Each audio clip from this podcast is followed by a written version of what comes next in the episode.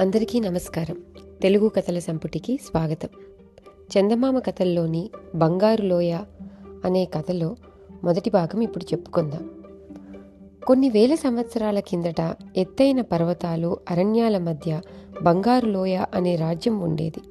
ఆ పర్వతాల వెనక మరికొంత ఎత్తైన పర్వత శ్రేణి దానిని చుట్టి మరింత ఎత్తైన మరొక పర్వత వలయం ఉండేది.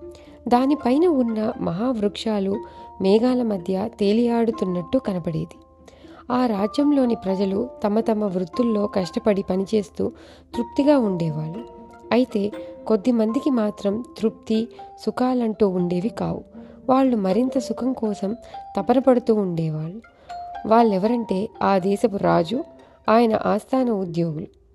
రాజు ప్రజల యోగక్షేమాలు గమనించేందుకు కొందరిని నియోగించాడు. వాళ్ళు సభతీరి రాజుగారి క్షేమమే దేశక్షేమం అని తీర్మానించారు. రాజుకు వాళ్ళ తెలివితేటలు అద్భుతం అనిపించింది. దానితో ఆయన పరమానందం చెంది వాళ్ళకు పూర్వం ఉన్న జ్ఞానుల అన్న బిరుదును మార్చి మహాజ్ఞానులు అన్న బిరుదులిచ్చాడు. తరువాత ఆ మహాజ్ఞానులను సమావేశమై రాజుగారికి అన్నీ ఉన్న వినోదం కొరవడిందని తీర్మానించి ఇక నుంచి ఆస్థాన గాయకులు తలకిందులుగా నిలబడి పాటలు పాడవలసిందిగా శాసించారు. గాయకులు చేసేది లేక అలా పాడుతున్నప్పుడు రాజు సంతోషంతో పొట్టచెక్కలయ్యేలా నవ్వేవాడు. రాజు ఆస్థానోద్యోగులు ఎలా ఉన్నా ప్రజలు మాత్రం చాలా శాంత స్వభావులు. వాళ్ళు కోట వెనుక ఉన్న పర్వతం కేసి చూస్తూ బాధతో నిట్టూర్చేవాళ్ళు. ఆ పర్వతం పేరు ఆ పర్వతం పేరు మీదుగానే ఆ రాజ్యానికి బంగారు లోయ అన్న పేరు వచ్చింది. ప్రజలలో ప్రచారమవుతున్న వదంతుల ప్రకారం ఆ పర్వతంలోని ఒకనొక చోట గొప్ప బంగారు గని ఉన్నదని ఒకనొకప్పుడు బంగారు లోయ రాజ్యాన్ని గుణవంతుడు ధర్మపరుడు అయిన ఒక రాజు పాలించాడు. ఆయన చిత్రకారుడే కాక గొప్ప శిల్పి. ఆయన తరచుగా ధ్యాన సమాధిలో ఉండేవాడు. అలాంటి ఒక తరుణంలో ఆయనకు ఆ బంగారు గని ఎక్కడ ఉన్నదో సూచానుప్రాయంగా తెలిసింది. ఆ రాజశిల్పి కొంత బంగారాన్ని పోగు చేసి దానితో ఒక అద్భుత సౌందర్యవతి అయిన స్త్రీ విగ్రహాన్ని తయారు చేశాడు. రాజ్య ప్రజలందరికీ ఆ విగ్రహాన్ని ఒక శుభదినాన చూసేందుకు వీలు కలిగిస్తానని రాజ్యంలో చాటింపు వేయించాడు. అయితే దుష్టుడైన ఆయన మంత్రి కారణంగా రాజ్యం అల్లకల్లోలమైంది. మంత్రికి సింహాసనంతో పాటు బంగారు గనిని కూడా తనదిగా చేసుకోవాలనే దురాశ కలిగింది. అతడు పొరుగురాజుతో కుట్ర పన్ని ఒక రాత్రి వేళ కోట మీద దాడి చేశాడు. కోటకు రక్షభటులు శత్రువులను ఎదిరించారు. పోరు ప్రారంభమైంది. అలాంటి సమయంలో ఒక వింత జరిగింది. హఠాత్తుగా భూమి కంపించి కోట వెనుక ఉన్న పర్వతం బద్దలై దాని రాళ్ళు కోట మీదికి వచ్చిపడి కోటను ధ్వంసం చేసినాయి. కోటతో పాటు అక్కడ యుద్ధం చేసిన వాళ్ళు దుర్మరణం పాలయ్యారు. మంత్రి అతడి వెంట వచ్చిన శత్రుదేశపు సైనికులు కూడా ప్రాణాలు కోల్పోయారు. సూర్యోదయం తర్వాత రాజశిల్పి ఆయన తయారు చేసిన బంగారు యువతి విగ్రహం కనిపించకుండా పోయాయి. రాజు ఎటో పారిపోయి ఉంటాడని విగ్రహం రాళ్ళతో కప్పబడిందని ప్రజలు అనుకోసాగారు. ఆ తరువాత కొన్ని సంవత్సరాల పాటు దాపులున్న అరణ్యంలో తమ రాజు పోలికలున్న ఒక మునిని చూసినట్టు కొందరు చెప్పసాగారు. అయితే ఎవరికీ ఆయనను సమీపించి మాట్లాడడం సాధ్యపడలేదు.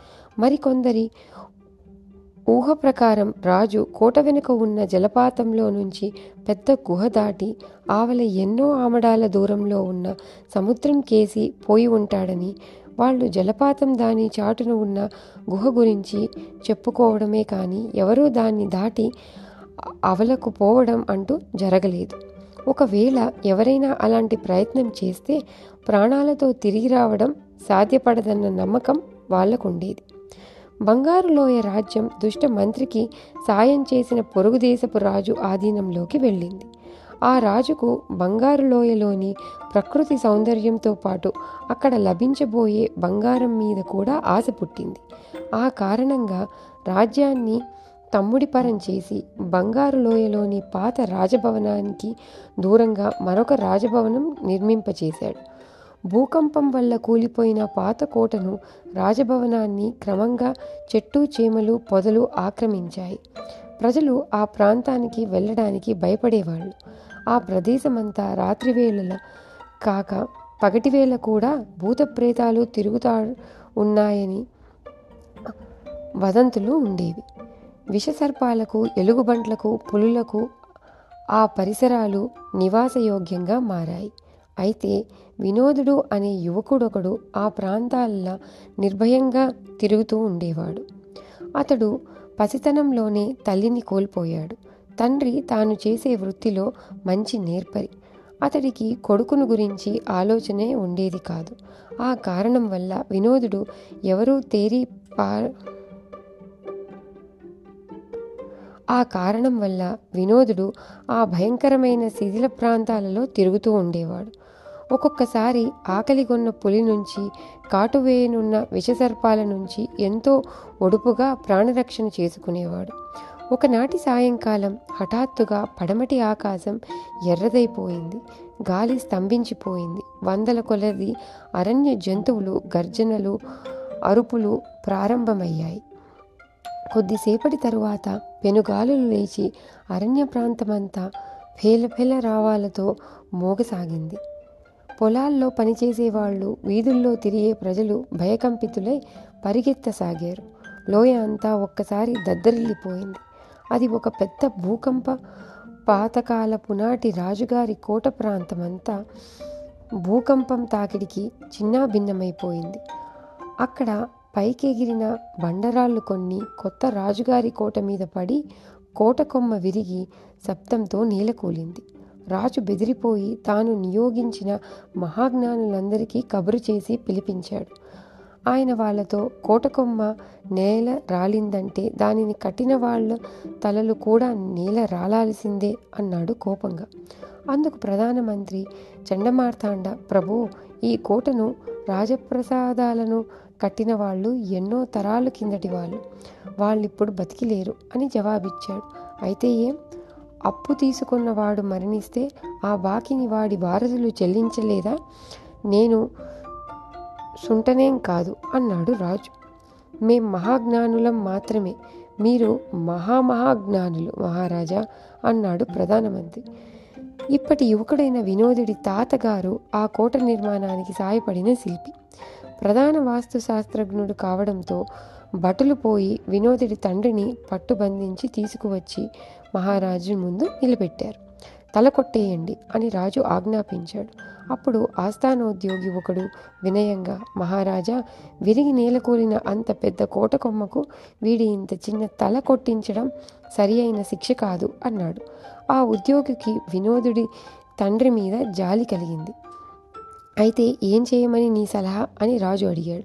ఒక వెయ్యి సంవత్సరాల జైలు శిక్ష విధించండి అన్నాడు రాజు ఉద్యోగి ఆహా వెయ్యి సంవత్సరాల శిక్ష అమోఘం అన్నాడు రాజు పెద్దగా చప్పట్లు చరుస్తూ. ఆ విధంగా వినోదుడి తండ్రి జైలు పాలయ్యాడు. ఇది చూసి వినోదుడు చాలా వ్యాకులపడ్డాడు. అతడికి ఆ తండ్రి తప్ప నా అన్నవారెవ్వరూ లేరు. క్రూరమైన ఈ శిక్ష విధించిన మహారాజును అంతమందిలోనూ బాగా దుర్భాషలాడాలనుకున్నాడు వినోదుడు. కానీ అతడి మంచి కోరేవాళ్ళు సరిచెప్పారు. వినోద నువ్వు కోపం కొద్దీ మహారాజుని ఏమైనా దూషించావో నీకు నీ తండ్రికి పట్టిన దురవస్థే పడుతుంది. తొందరపడకు. ఏదో విధంగా నీ తండ్రి విడుదలయ్యే మేం చేస్తాము అన్నారు. అయితే వినోదుడి తండ్రి సంవత్సరం తిరగకుండానే జైల్లో మరణించాడు. ఈ వార్త విన్న రాజు దిగులు పడిపోతూ ఆ నేరస్తుడు తొమ్మిది వందల తొంభై తొమ్మిది రోజుల జైలు శిక్ష తప్పించుకోవాలని చూశాడు. అవునా? అని మంత్రులను అడిగాడు. వాళ్ళలో ఒకడు మహారాజా నాదొక సలహా. తండ్రి ఆస్తికి కొడుకు వారసుడైనప్పుడు అతడి జైలు శిక్షకు మాత్రం ఎందుకు వారసుడు కాదు? అన్నాడు. బలి బలి మంత్రి ఆ చచ్చినవాడి కొడుకును తక్షణం పట్టి జైల్లో పారేయండి అన్నాడు రాజు. అయితే ఈ ఆజ్ఞ గురించి విన్న వినోదుడు భటులు తనను పట్టుకోవడానికి వచ్చే లోపలే అరణ్యం కేసి బయలుదేరాడు. అతడు అరణ్యం చేరేసరికి బాగా చీకటి పడిపోయింది. అయినా వినోదుడికి అక్కడి చెట్లలో తుప్పల్లో మధ్యగా నడిచి పురాతన శిథిలాలను చేరడం బాగా అలవాటే. అతడు ఆ ప్రాంతాన్ని చేరి తరచూ తను కూర్చునే ఒక పెద్ద బండరాయి మీదకి వెళ్ళి కూర్చున్నాడు. ఆ సరికి చంద్రోదయమై అరణ్యమంతా వెన్నెల కాంతి ప్రసరించింది. వినోదుడు తన తండ్రి మరణానికి చాలాసేపు దుఃఖించి సొమ్మసిల్లి కళ్ళు మూశాడు. కొంతసేపటికి అతడికి మెలకువ వచ్చింది. అతడు కళ్ళు తెరిచేసరికి ఎదురుగా ఒక వెలుగు కనిపించింది. అది చంద్రకాంతి కాదు. అక్కడ ఎగుడు దిగుడుగా ఉన్న కొండరాళ్ళు తప్ప వినోదుడు లోగడం మరేమీ చూసి ఉండలేదు. అయితే ఇప్పుడు ఆ ప్రదేశాన ఒక గుహ అతడికి కంటపడింది. ఆ గుహలో తలతల మెరిసిపోతున్న ఆకారం ఒకటి నిలిచి ఉన్నది. వినోదుడు అటు కేసి నడవసాగాడు. అతడు గుహను చేరేసరికి లోపల ఒక బంగారు స్త్రీమూర్తి చేతిలో ఒక తామర పువ్వుతో నిలబడి ఉండడం చూసి ఆశ్చర్యపాలయ్యాడు. ఆ వెంటనే అతడి బంగారు లోయ గురించి తాను విన్న పురాతన గాథ గురించి గుర్తొచ్చింది. ఈ బంగారు స్త్రీ విగ్రహం అలనాడు శిల్పకళలో ఆరితేరిన రాజు చేసినదై ఉండాలి. భూకంపం వల్ల అది కొండరాళ్ళ నుంచి బయటపడింది. వినోదుడు ఆ విగ్రహం కేసి పరీక్షగా చూడసాగాడు. కొద్దిసేపట్లో అతడికి ఆ విగ్రహాన్ని తాను ముందే చూసి ఉన్నాను అని అనుమానం కలిగింది. కానీ అతడికి అది నమ్మశక్యంగా కనిపించలేదు. పాత రాజరికం పోయి కొత్త వాళ్ళు బంగారు లోయను ఆక్రమించిన తరువాత రాజ్యంలో కళలను ప్రోత్సహించడం జరగలేదు. వినోదుడు విగ్రహాన్ని తాకి చూశాడు. ఆ క్షణంలో అతడికి కలిగిన ఆనందం అంతా ఇంతా కాదు. అతడు తన్మయుడై పోతూ విగ్రహం అతడు తన్మయుడైపోతూ విగ్రహం చేతిలో ఉన్న తామర పువ్వు మీద చేయి వేశాడు. ఆ సమయంలో విగ్రహం వేలికున్న ఉంగరం ఒకటి జారి అతడి వేలుకు చేరింది.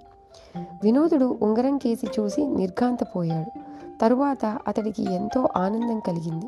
అతడు విగ్రహం కేసి కన్నార్పకుండా చూస్తూ ఉన్న చోటనే కూర్చున్నాడు. ఆ మరుక్షణం అతడిని మత్తులాంటిది ఆవహించింది. ఆ స్థితిలో అతన్ని ఒక కంఠస్వరం హెచ్చరిస్తూ ఈ బంగారు విగ్రహానికి ప్రాణం వచ్చే రహస్యం తెలుసుకోవాలని ఉన్నదా అని అడిగింది. అవును తెలుసుకోవాలని ఉన్నది అన్నాడు వినోదుడు ఉత్సాహంగా. అలా అయితే విగ్రహ రక్షణకు తగు ఏర్పాట్లు చేసి జలపాతం వెనక ఉన్న గుహలో ప్రవేశించు. గుహ దాటిన తరువాత ఒకానొక కొత్త ప్రదేశాన నువ్వు ఒక దేవతను చూస్తావు. ఆ దేవత ద్వారా రహస్యం నీకు తెలుస్తుంది. ఈ బంగారు విగ్రహం జీవం గల కన్య అయ్యాక ఆమెను వివాహమాడేందుకు వరం కోరు అన్నదా కంఠస్వరం. దీంతో మొదటి భాగం ముగిసింది.